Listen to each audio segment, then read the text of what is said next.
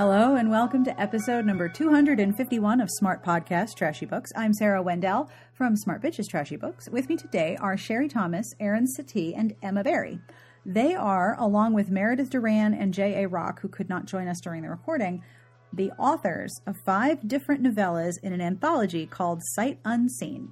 Sight Unseen was released on June 6th, and each novella inside is anonymous, as in you don't know which author wrote which story. Now, the authorship is going to be revealed in September. So, if you're curious and you want to guess and you want to get in on the game, you can purchase this anthology at all major retailers. Each author was invited to, quote, write something that scared them, a subgenre they'd never written in before, characters or tropes that were over the top or underused, or a story they were told would not sell, end quote. That freedom and the anonymity of writing without their names created a unique experience for each of them. This is, of course, a bit of a tricky interview because I can't ask questions about the stories or about characters or about the plot or anything that might reveal who, who wrote what. So, our conversation covers the idea of branding and author names, marketing, how they each approached the project, and what they learned through the experience. And of course, we talk about what they're reading. This podcast is brought to you by Need You Now by Nicole Helm. Perfect for fans of Jill Shalvis and Susan Mallery, hot romance abounds in this first of the Mile High romance series featuring the lives and loves of the hunky, flannel clad Evans brothers and their best friend Sam Goodall as they lead Mile High Adventures, an outdoor guide company in the majestic Rocky Mountains. With this series, Nicole Helm is taking the term lumbersexual to a whole new level. At a time when clean cut billionaires and businessmen reign supreme in contemporary romance, Need You Now stands out for the hero's willingness to get down and dirty. Need You Now pairs the hunky outdoorsman owner of Mile High Adventures with a hotshot PR rep who is decidedly anti outdoors. Opposites attract, and Need You Now by Nicole Helm is ideal for readers who love sparks of attraction, humor, and down to earth charm. Need You Now is available now wherever books are sold and on kensingtonbooks.com. Thank you to Kensington for sponsoring this month, and also thank you to all of our Patreon supporters. If you would like to have a look at patreon.com slash smartbitches, you will find ways to support the podcast by making monthly pledges beginning with $1 a month, and each one makes a massive difference in supporting the show and helping me keep it going with more gooder equipment and sound quality. I also want to tell you about our iTunes page at itunes.com slash dbsa, where you can find the most recent episodes and some of the books that we've spoken about. And of course, all the books that we talk about in this and every episode are at smartbitchestrashybooks.com slash podcast. The music you are listening to is provided by Sassy Outwater. I will have information at the end of the podcast as to who this is. Thank you, as always, to Sassy Outwater for the excellent tunage. I also want to thank you if you have reviewed or liked or subscribed or shared the podcast. I am hearing from so many new listeners, and I think that that is all thanks to you for reviewing the show, which helps feed it into algorithms, for telling people about it, and for subscribing, which helps it become more discoverable in different podcast apps. Thank you for doing that. You are most awesome. Now, if you're curious about the Sight Unseen anthology, before we start the interview, I thought I would share a little bit about the different stories. One is paranormal, there's a fantasy, there's a contemporary, there's one that's an ex rocker, ex cult member. There's all sorts of different stories. So I thought I would read you one of the uh, descriptions. Lost that feeling. And again, we don't know who, who wrote which, but it's one of those five authors. Alma knew who she was once, that is, before she erased her memory with a spell. Some, like the guards at the prison in which she's held, say that she was a thief, a murderer. Others say that she was a hero. Like Driss, the man who rescues her, he claims to be a friend. He's certainly handsome and charming. In a word, perfect. That's the problem. If he's perfect and she's a hero, how did she end up in prison with a seven year hole in her memory to begin with? So somebody is probably making grabby hands, right? Okay. And this is the description of Free, Brad White would be an ordinary accountant with an unrequited crush, except for two things. He works for a criminal motorcycle club and he's in love with the club president's daughter. When she discovers the truth about the family business, Brad has to move beyond ordinary and put his life on the line to keep her safe. Ren Masters, unlike everyone else in her graduating class, chose to stay in Montana because she loves it. But when she finds out her father's club is running drugs, her family and her world crumble. She and Brad risk everything to uncover the truth and begin a scorching affair. Are you curious? I hope so. It's now time to start the interview. We're going to begin with Sherry Thomas. On with the podcast. I'm Sherry Thomas, and uh, I um, it's been my goal to write everything I enjoy reading. So uh, so far, I've written um, let's see, historical and contemporary romance, and erotic romance, uh, YA fantasy, and historical um, mystery. So uh, with this new anthology, Sight Unseen, I'm going to add a new subgenre to my repertoire, and I'm very excited about that. That is very cool. All right, Emma, can you introduce yourself? And if you want to just reveal who you, what you wrote, I mean that's totally fine. of course. Sorry, I I got confused with the order. So, um, my name is Emma Barry, and I've written contemporary romances that are about political staffers. Um, and then I write a historical series my friend Genevieve Turner, which is set during the space race in the 1960s. And that's that's a that's a period that does not get a lot of coverage generally in uh, in in romance. That's very cool. Yeah, uh, there's so, like no mid-century romance. It's very sad. I, I, have this theory that most genre names are far too broad and encompassing. Like if I say contemporary romance, I could be talking about Debbie Macomber, and you could be talking about Emma Holly, and those are two totally different things. Yeah, like way different things. So historical is the same, like 20th century, mid-century, Regency. Like we need more specific genre names because you're right. There should totally be mid-century. I happen to love the World War One, World War Two romances that are showing up. Yeah, and the, the 1920s ones. Yeah. Oh, heck yes, because everyone thinks that they invented sex, right? Oh, yeah. People in the 20s, they were doing some stuff. Well, people every time are doing some stuff. Right, totally. Erin, can you introduce yourself too? Uh, I'm Erin Satie. I write historical romances, mostly set in the early Victorian period, though I'm moving a whole decade forward to 1850 for my next series, which oh has been God. a bigger endeavor than it sounds like. Uh huh. Ten years. You're moving. You're moving solidly to high Victorian. so I have to apologize, Erin. I have been pronouncing your name wrong for like three years, so I'm sorry. I thought it was Satie. Part of the reason why I picked it is because no matter how you pronounce it, it still sounds good. So that was that was part of my theory. You know, that's actually a very strong theory. Mm-hmm. Well done. Enjoy. Pronounce it however you think sounds best. Great. Oh, I like this plan. I once had a um, blogger tell me she thought my name was really charming, and then it turned out she thought my name was Stella Thomas. so if you ever need a pen name, you have got one. I've got one. That's awesome. That would be almost as convincing as a trench coat or a pair of glasses. Oh right, or or like you put on like a fake mustache and suddenly no one recognizes you. yeah. So I love that we've already started talking about um, the genres that you write in because there's a lot, and I am completely fascinated by this project. Um, and I'll, I'll explain a little bit when I do the intro for the for the episode. But could could you guys describe the anthology from how you see it as authors?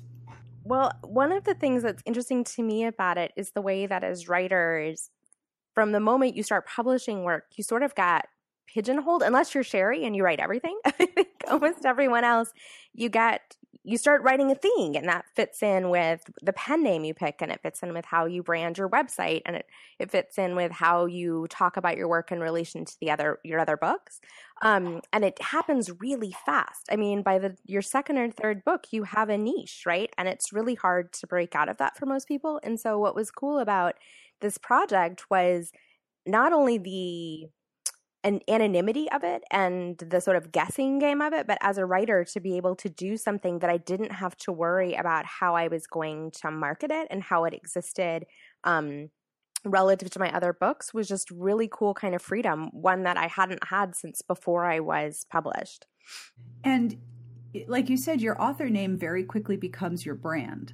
Mm-hmm. And it's, it, I mean, I was trying to think while you were speaking, there are not that many authors who have really branched out solidly into different genres with the same name. They're always sort of overlap and related in, in mm-hmm. more recently. Like the only one I can think of who really went like very, very categorized under different names as Nora Roberts because you have the paranoras, and yeah. then you have the contemporary Noras, and then you have the suspense Noras. And once you figure out which is which, you know which ones you like. But it must be very challenging to write while thinking, does this fit with my brand? Yeah.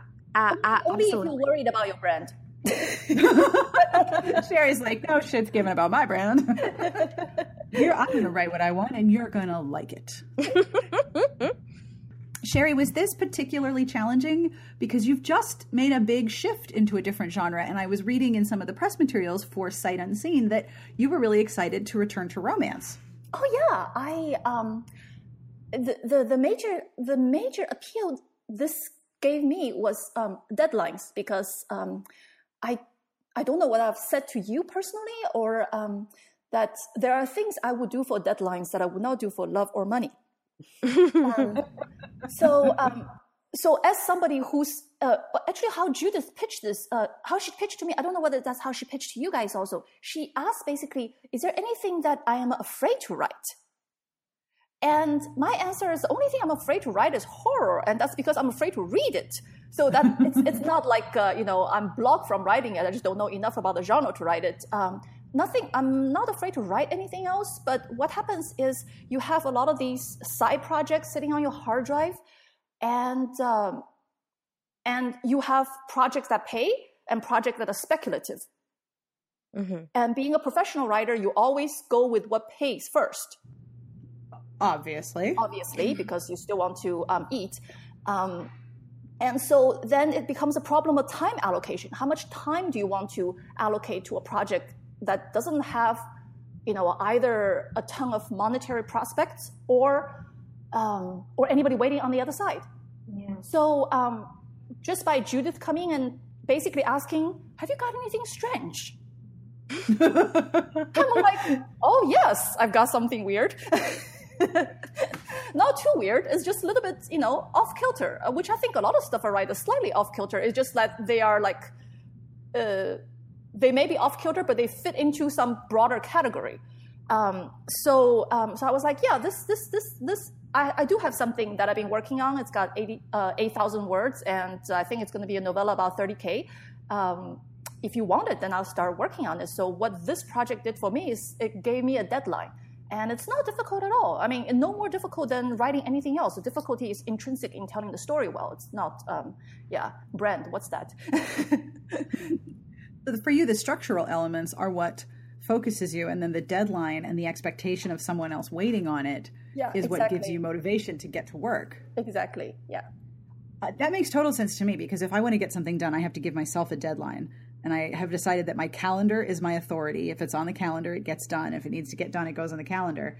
And if it's on the calendar, then you know it, the expectation is there, and I have to finish it it's a lot harder when you know that that expectation is an actual other person. Yes. Yes. Who's like, uh, hello, Erin. What about you? How did how how excuse me? How did you um, first hear about this project, and how did how how were you approached?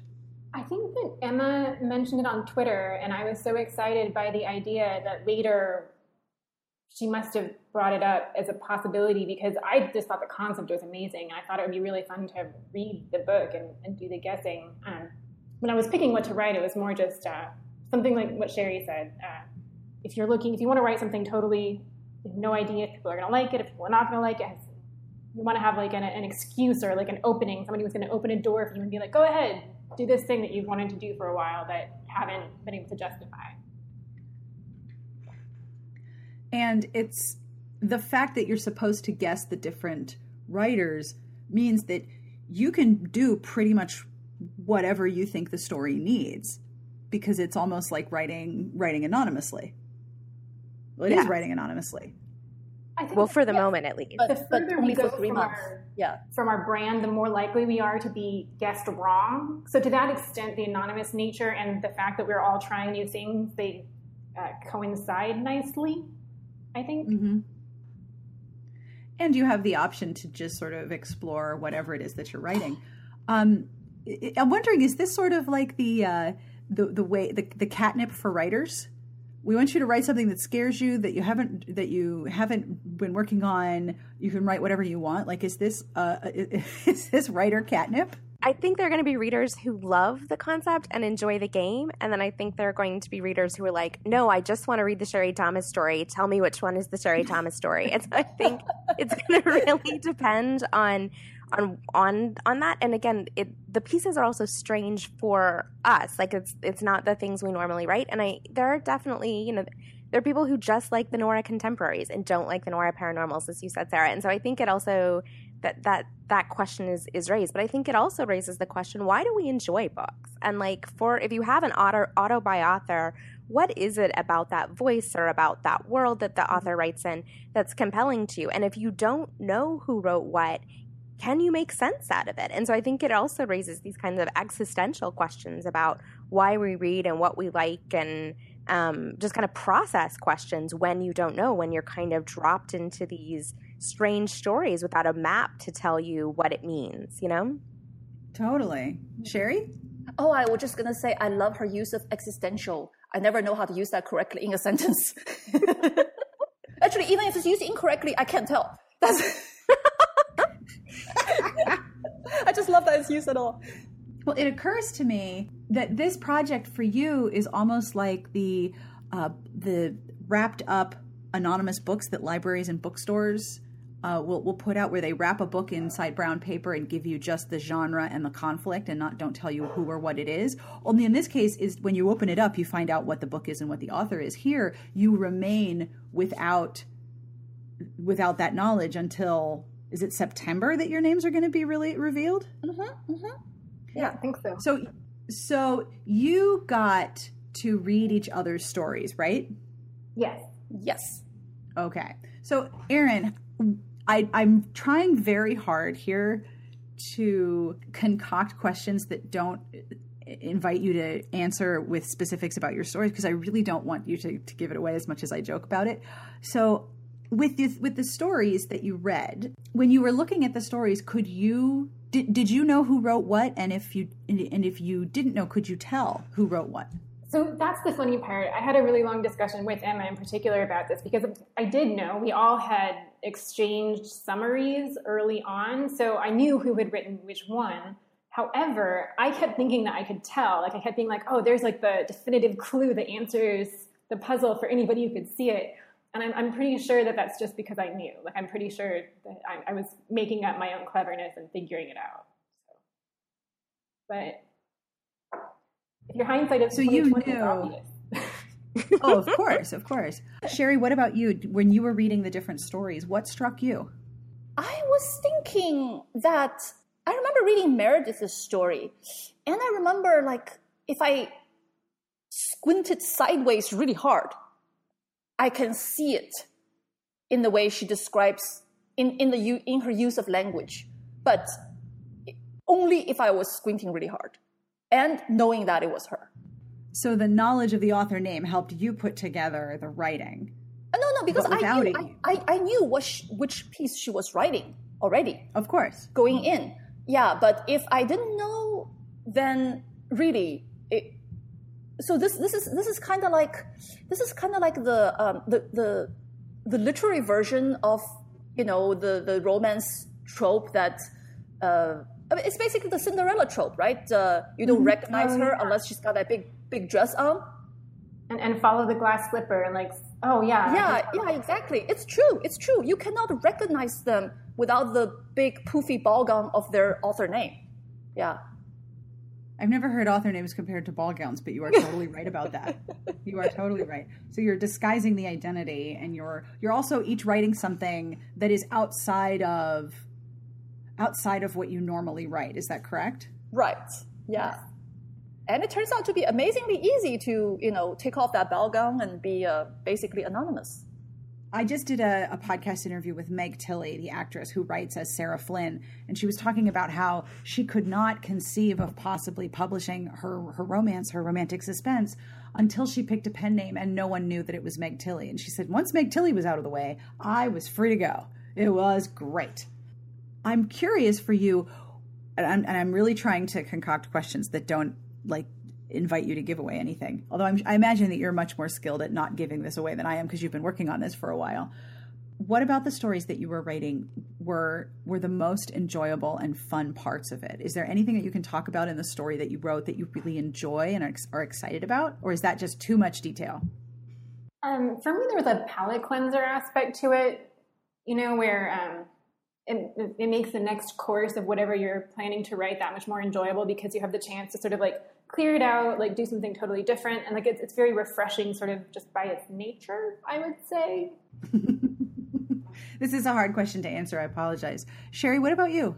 Um, my favorite part was actually writing the romance because uh, um, it's been a couple years since I wrote a flat out romance, and uh, and I, yeah, obviously what. Uh, wait, was that Erin who just said about the palate cleanser aspect? Yeah, that was me. Or, or was it Emma?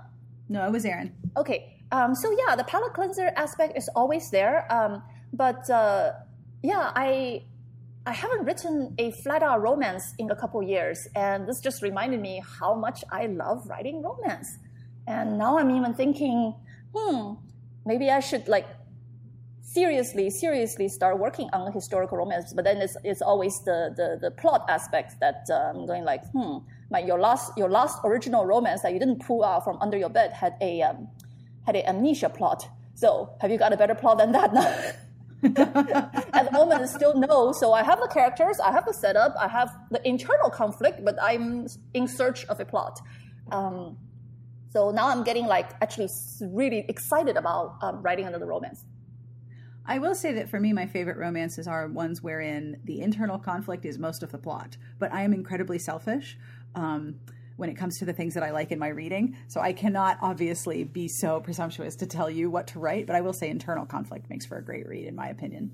Internal Emma, conflict I, makes for a great read, but um, a book with only internal conflict tend not to hold up structurally very well. That's the only problem. You make a good point. Well, I mean, I confess, like any other person, I looked at the descriptions of the different stories and was immediately thinking, okay, which is which? Which one is which? I can, I bet, no, that's not it. Were there any tropes or conflicts or things that you really wanted to include in your story and then thought, oh, no, no, no, no, no, that's way too close. That's way too close to what I, to what I usually write. Were there any things where you steered yourself away? I think in retrospect, you probably could backward engineer some of the stories through some of the tropes I mean, for me, I'd say the answer is no.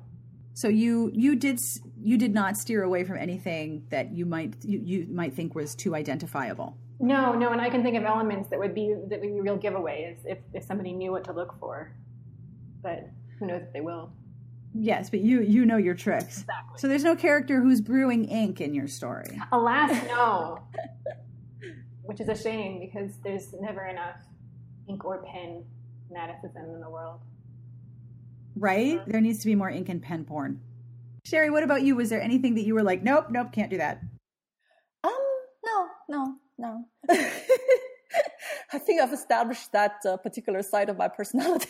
so. Yeah, you generally just have no shits to give. Like, no, I'm going to do what I want, which is pretty awesome. It's it's probably obliviousness rather than anything else, but it ends up being. Uh, yeah. So, with this project, are you inspired to do another one like this? If there's another one, would you do this again? Um, I imagine if I think if it does well, Judith would definitely want to uh, do it again, but she'll probably want to branch out with uh, different authors. But if I'm invited back, you betcha. Yeah, this was so much fun. It's a pretty neat project. I also just really like the the fact that she's trying something new, and I really like the I like the experimentation involved. I like the play, so really neat yeah, like what Emma said at the very beginning, it doesn't happen. It, it doesn't happen that people actually come to you and ask for something different. They usually want the same, mm. different but the same. Yeah. yeah. That's very true. Consistency is usually what people are looking for in terms of what to sell or buy next. Right. And you can't blame them. Can't blame them. Like, mm-hmm. you know, it's it's what we go out to restaurants for and it's, you know, it's what you know what you like and I know what I like and you know, so kudos to readers. I'm really grateful to any readers who are willing to take this on because um, because this kind of mystery meat uh, stuff is like not not typically something that I would volunteer for immediately. I know when I first announced it to my readers, I sent out a newsletter that was a half apology, like I'm really sorry, but this was just so much fun, I couldn't resist. So hope you'll tolerate so it. I wrote something, but I'm not telling you what I what it is. Yeah.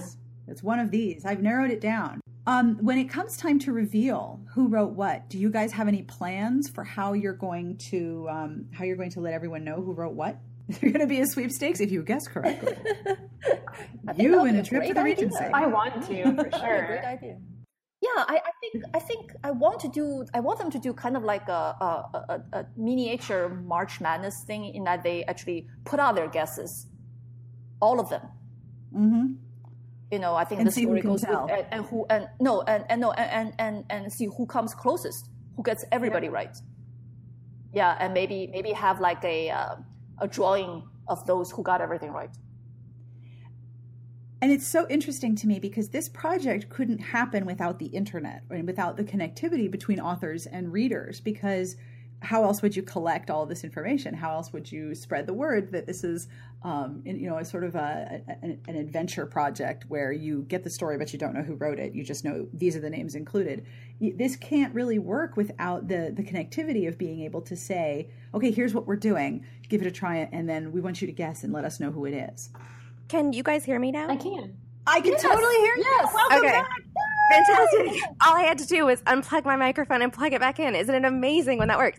Um, well, I wanted to say, like, there is actually some precedents for this that are like 19th century. Like, no way. Tell me all about them. Yes. So, like, in so Louisa May Alcott's publisher, Roberts Brothers, put together a series in the 1870s and 1880s called the No Name series, which were books published without names on them. And she wrote a novel for that series called Modern Mephistopheles, which was really, really different and was a kind of palate cleanser from Little Women.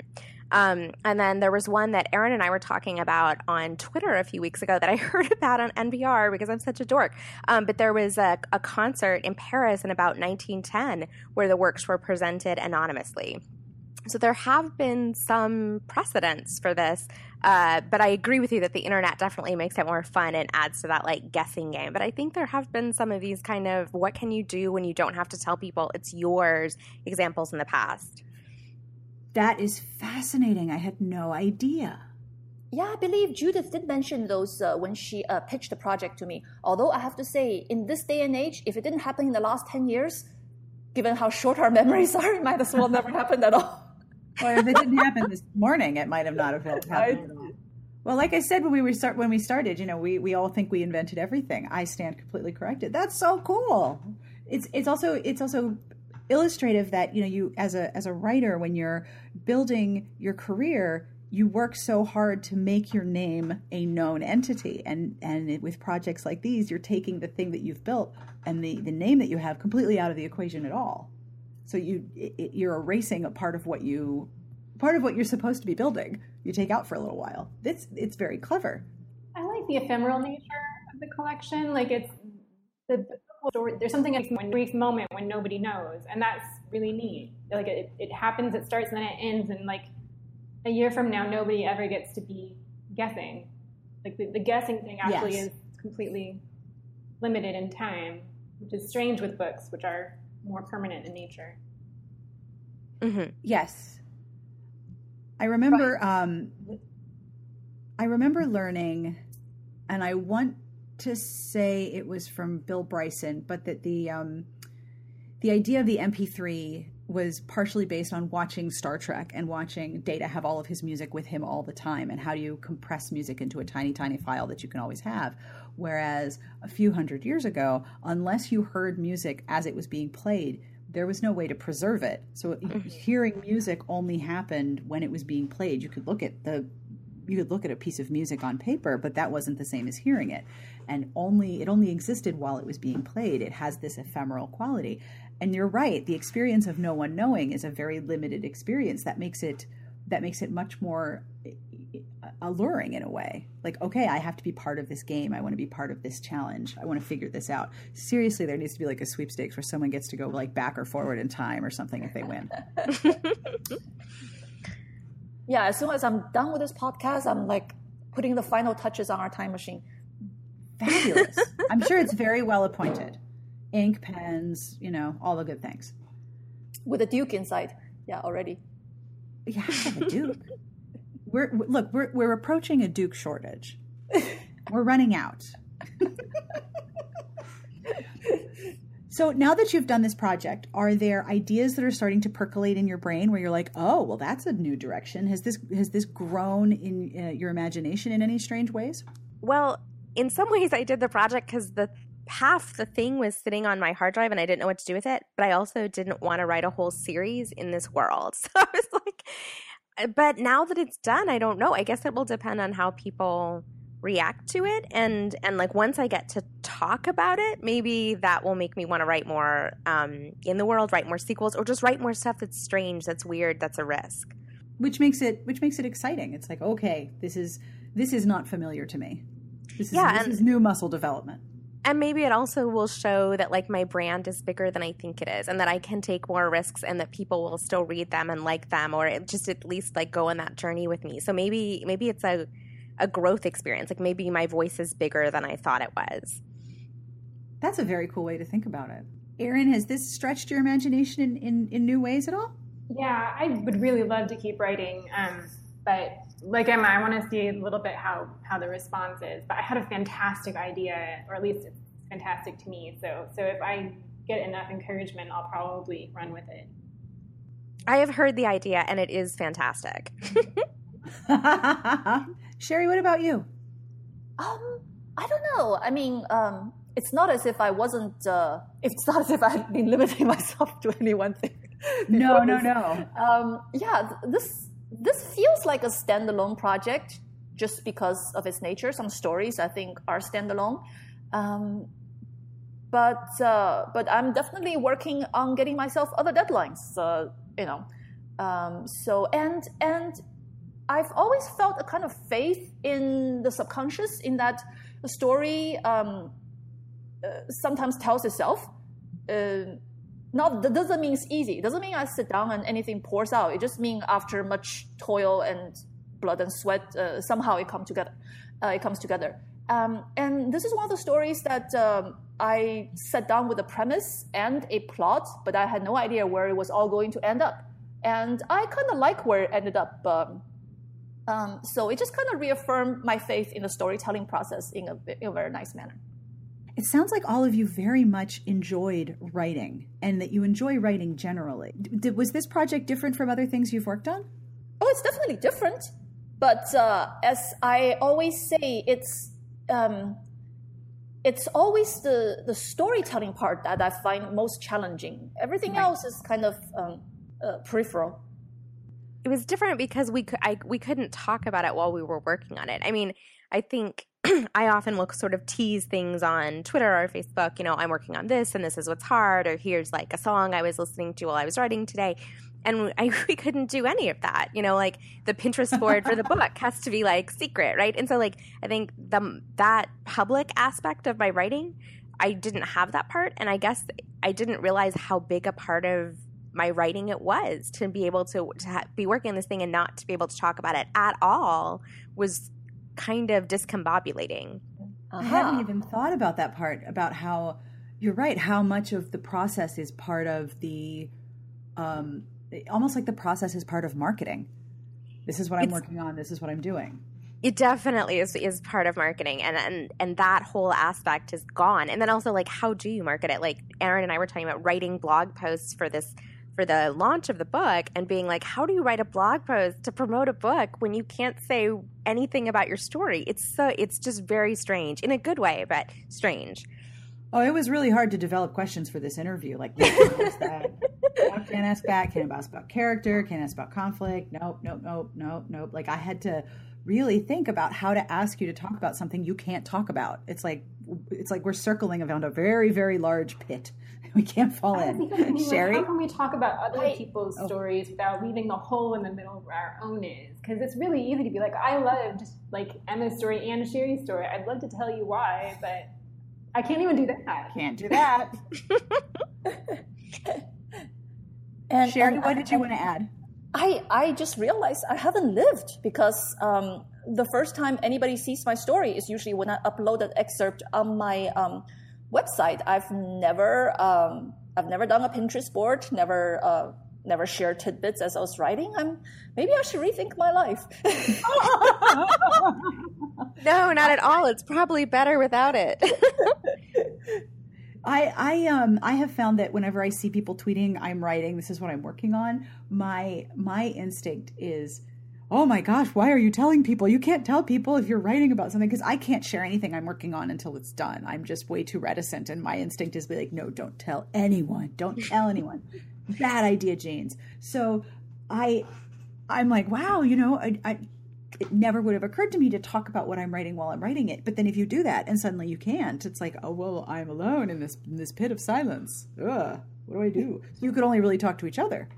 Yes, and Erin and I, the week that we got the um, the advanced reader copies, we were exchanging all these direct messages about them because we couldn't talk with anyone else about the stories. So that was a lot of fun. We are spies in this project. the squeeing, like I was so excited. I can't. I don't know. I could only tell her. Yeah. Isolated squee is not as is not always as satisfying. Are Definitely. you guys are you all excited to share this? Are you excited for people to discover the other stories in the in the anthology? Because it sounds like you all like each other's stories as well. Oh yes, uh, we are completely excited for um, for the reading experience. I mean, it may be it may be wacky and discombobulating because I really think for a reader coming in, even if reader familiar with our works, there's just not enough not enough landmarks to like truly orient themselves. So they really mm-hmm. are going into a blind and it really is a mystery meat treat. but it should be, yeah, but it should be very interesting. Is there anything that you would like readers or listeners to know about the anthology that I haven't asked about? Like I said, it was very challenging to write questions for this interview because I obviously I can't ask you. Uh, well, tell me about your story. Is there anything that you would like um, listeners to know? The pieces are really, really different. And so I would say, like, it may not, I don't think it's an anthology you can sit down and read, like, from front to back in one sitting. I think that oh, would that's be interesting. I think it would make you feel confused just because they're really different. Like, I was comparing it when I was talking to someone the other day to the, um, the Gambled Away anthology, which came out about a year ago. And those were all those historical romances that had gambling themes. And even though they were set in really different places and the writing was really different, there was like enough continuity that I felt like it held together like as a cohesive collection. And this is like kind of the opposite of that. And so I do think um, people may want to take like a hard reset between each story, like read one read the next one the next day. Like I think if you just sit down and try to read it from cover to cover, um, you may just be like, that was like a grab bag of fantastic romances, but like genre wise they're so different. So i would say like maybe like pause and have a tea between like all five of them because they're really really voice wise genre wise really different. Whereas i would say yeah it would be like it would be like eating steak and donut at the same time if you keep reading them like one after another. Yeah that is the that is one of the best reading analogies I've heard in a while. It'll be like eating yes, steak I mean, donut. Yeah, exactly. It's like steak is wonderful, donuts are wonderful, but you know, like you know, at least, at least have like a ten minute break between them. yeah. Although I, I'm the opposite. For me, this is like as close as I've come to a single book that imitates my actual way of reading because I really like like a ton of variety. Like I'll read one thing and then immediately switch to whatever is opposite. Um, so it's like it's the first time I've had. I normally don't like novellas even. I think maybe that was part of why I like this one so much because I wasn't because they were switching so much. It was made me. It was my happy place personally, very close to what I like to do. That's very cool. So I always ask, and I and I warned you in advance about this question. I always ask what you're reading that you want to recommend. So aside from this anthology, obviously, um, what, do you each have a recommendation that you would like to to share? Or any book that you just want people to know about. It does not have to be a romance; it could be anything you like. Emma, do you want to go first? Sure. Um, well, I guess like Erin, my my reading is a little bit uh, eclectic. So at the moment, I'm reading um, because because I'm writing this series. It's about astronauts. Um, I'm reading Mike Collins' autobiography, "Carrying the Fire," um, which Genevieve Turner recommended because all the astronaut books, all of them wrote books, and um, most of them are abjectly terrible. Um, but Collins is a really good. He's actually like a really good writer, and he wrote it himself. He didn't have a ghostwriter, um, and it's funny and self-deprecating. And most of the astronaut books are like serious and there's like no humor and they just want to tell you how amazing they are. And they were amazing. But like um, this one is like filled with hilarious details, like the fact that they got a per diem when they went on missions. It was $8 a day, by the way. Um, and so it's just like filled with these kind of funny little, more personal um, stories. I've been enjoying that. And then I have a couple of romances I'm reading Knit One, Girl Two by Shira Glassman, which is great and very, very funny and adorable. And if you're looking for like a like mug of hot cocoa in a book, I would highly, highly recommend it. That is seriously cool. I'm writing this down. Erin, do you have a book you want to recommend? Um, yeah, I opened up my Goodreads, so I would be super ready to answer this question. Um, I just finished the Court of um, Thorns and Roses trilogy, which is not necessarily my usual, but I devoured the whole thing. And it's a little bit like the Sight Unseen books, insofar as the things that make it interesting are so spoilery, they're impossible to discuss. Um, I ended up liking it a lot more than I thought I would. I'm reading right now. Here's a fun one. It's um, I'm reading Team of Rivals, and I'm reading at the same time as I'm reading An Extraordinary Union by Alyssa Cole, which is actually a really fun pairing because one is about uh, you know Abraham Lincoln, like it's a history book, and then I get a romance novel that has the same setting but a happy ending, which obviously the Abraham Lincoln book won't. So it was nicely together. Just a bit. Are you liking An Extraordinary Union?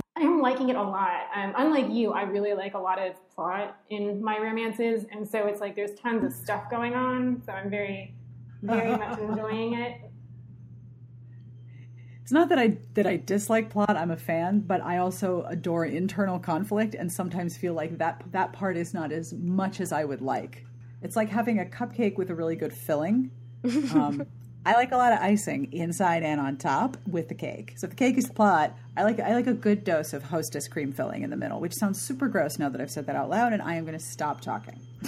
it's true that plot does not make a good substitute for change or internal conflict, and I think a lot of people don't or it seems sometimes that people people miss that that just having a hard time does not mean you're actually changing, growing, or struggling. Yes, like, thank you. That is exactly it.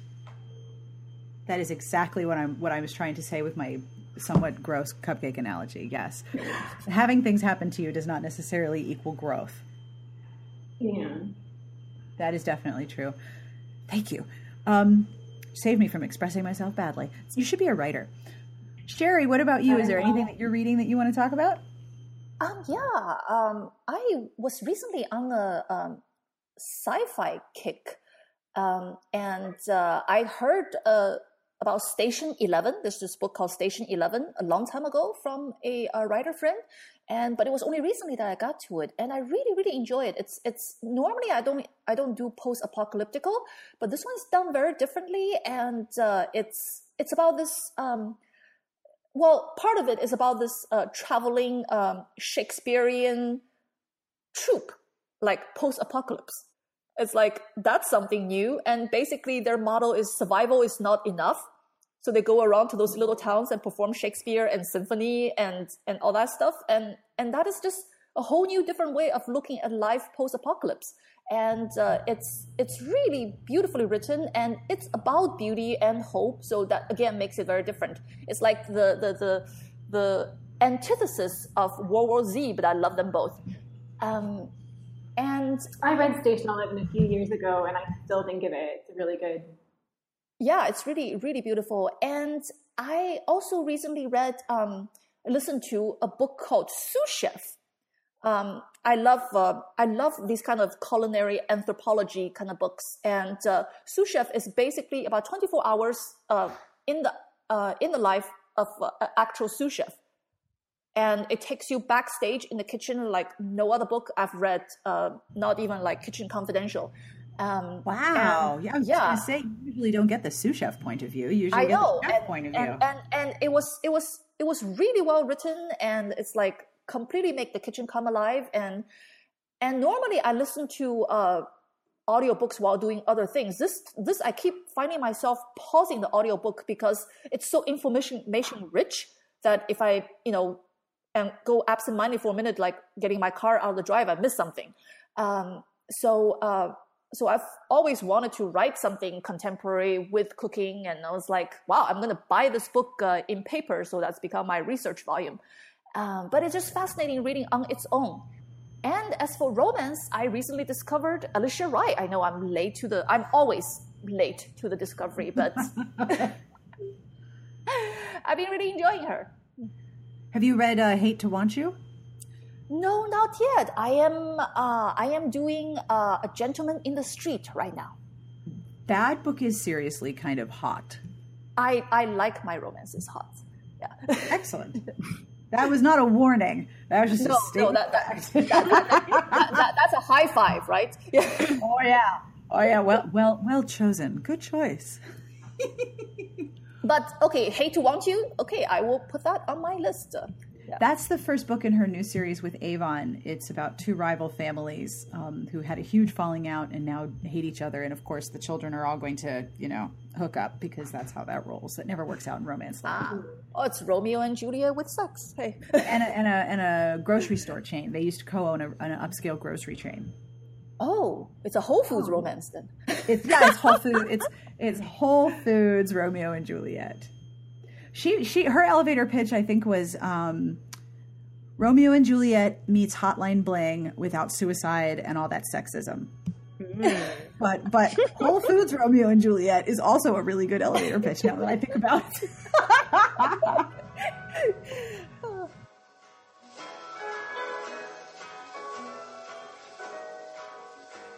And that is all for this week's episode. I want to thank Emma and Erin and Sherry for joining me across many time zones to make this interview happen. I will have information about Sight Unseen and the other books that they mentioned in the podcast entry at smartbitchestrashybooks.com slash podcast. And speaking of podcasts, this one right here was brought to you by Need You Now by Nicole Helm. Perfect for fans of Jill Shalvis and Susan Mallory, hot romance abounds in this first of the Mile High Romance series – featuring the lives and loves of the hunky flannel clad Evans brothers and their best friend Sam Goodall as they lead Mile High Adventures, an outdoor guide company in the majestic Rocky Mountains. With this series, Nicole Helm is taking the term lumbersexual to a whole new level. At a time when clean cut billionaires and businessmen reign supreme in contemporary romance, Need You Now stands out for the hero's willingness to get down and dirty. Need You Now pairs the hunky outdoorsman owner of Mile High Adventures with the hotshot PR rep who is decidedly anti outdoors. Opposites Attract, and Need You Now by Nicole Helm is ideal for readers who love sparks of attraction, humor, and down to earth charm. Need You Now is available wherever books are sold and on kensingtonbooks.com. And big thanks to Kensington for sponsoring the show this month. The music you're listening to is provided by Sassy Outwater. You can find her on Twitter at Sassy Outwater. I am still making my way through the fun that is the two album set from Caravan Palace. This track is called New Bop, and you can find the two album set, which includes Caravan Palace and Panic, on Amazon, Amazon or iTunes. I love when I do that accidentally. Amazon and iTunes, or Amazon and iTunes, whichever you prefer, but that's where it is. And I will have a link to both the podcast entry. Well, I just delight myself. I want to thank you for listening to the podcast, especially if you've listened this far and listened to me make mistakes. I also want to thank you for subscribing, for reviewing, for telling people about the podcast, and for having a look at our Patreon page at patreon.com slash smartbitches. The community of people who listen and correspond with me about the podcast are lovely. So thank you for being among them, and I really appreciate it.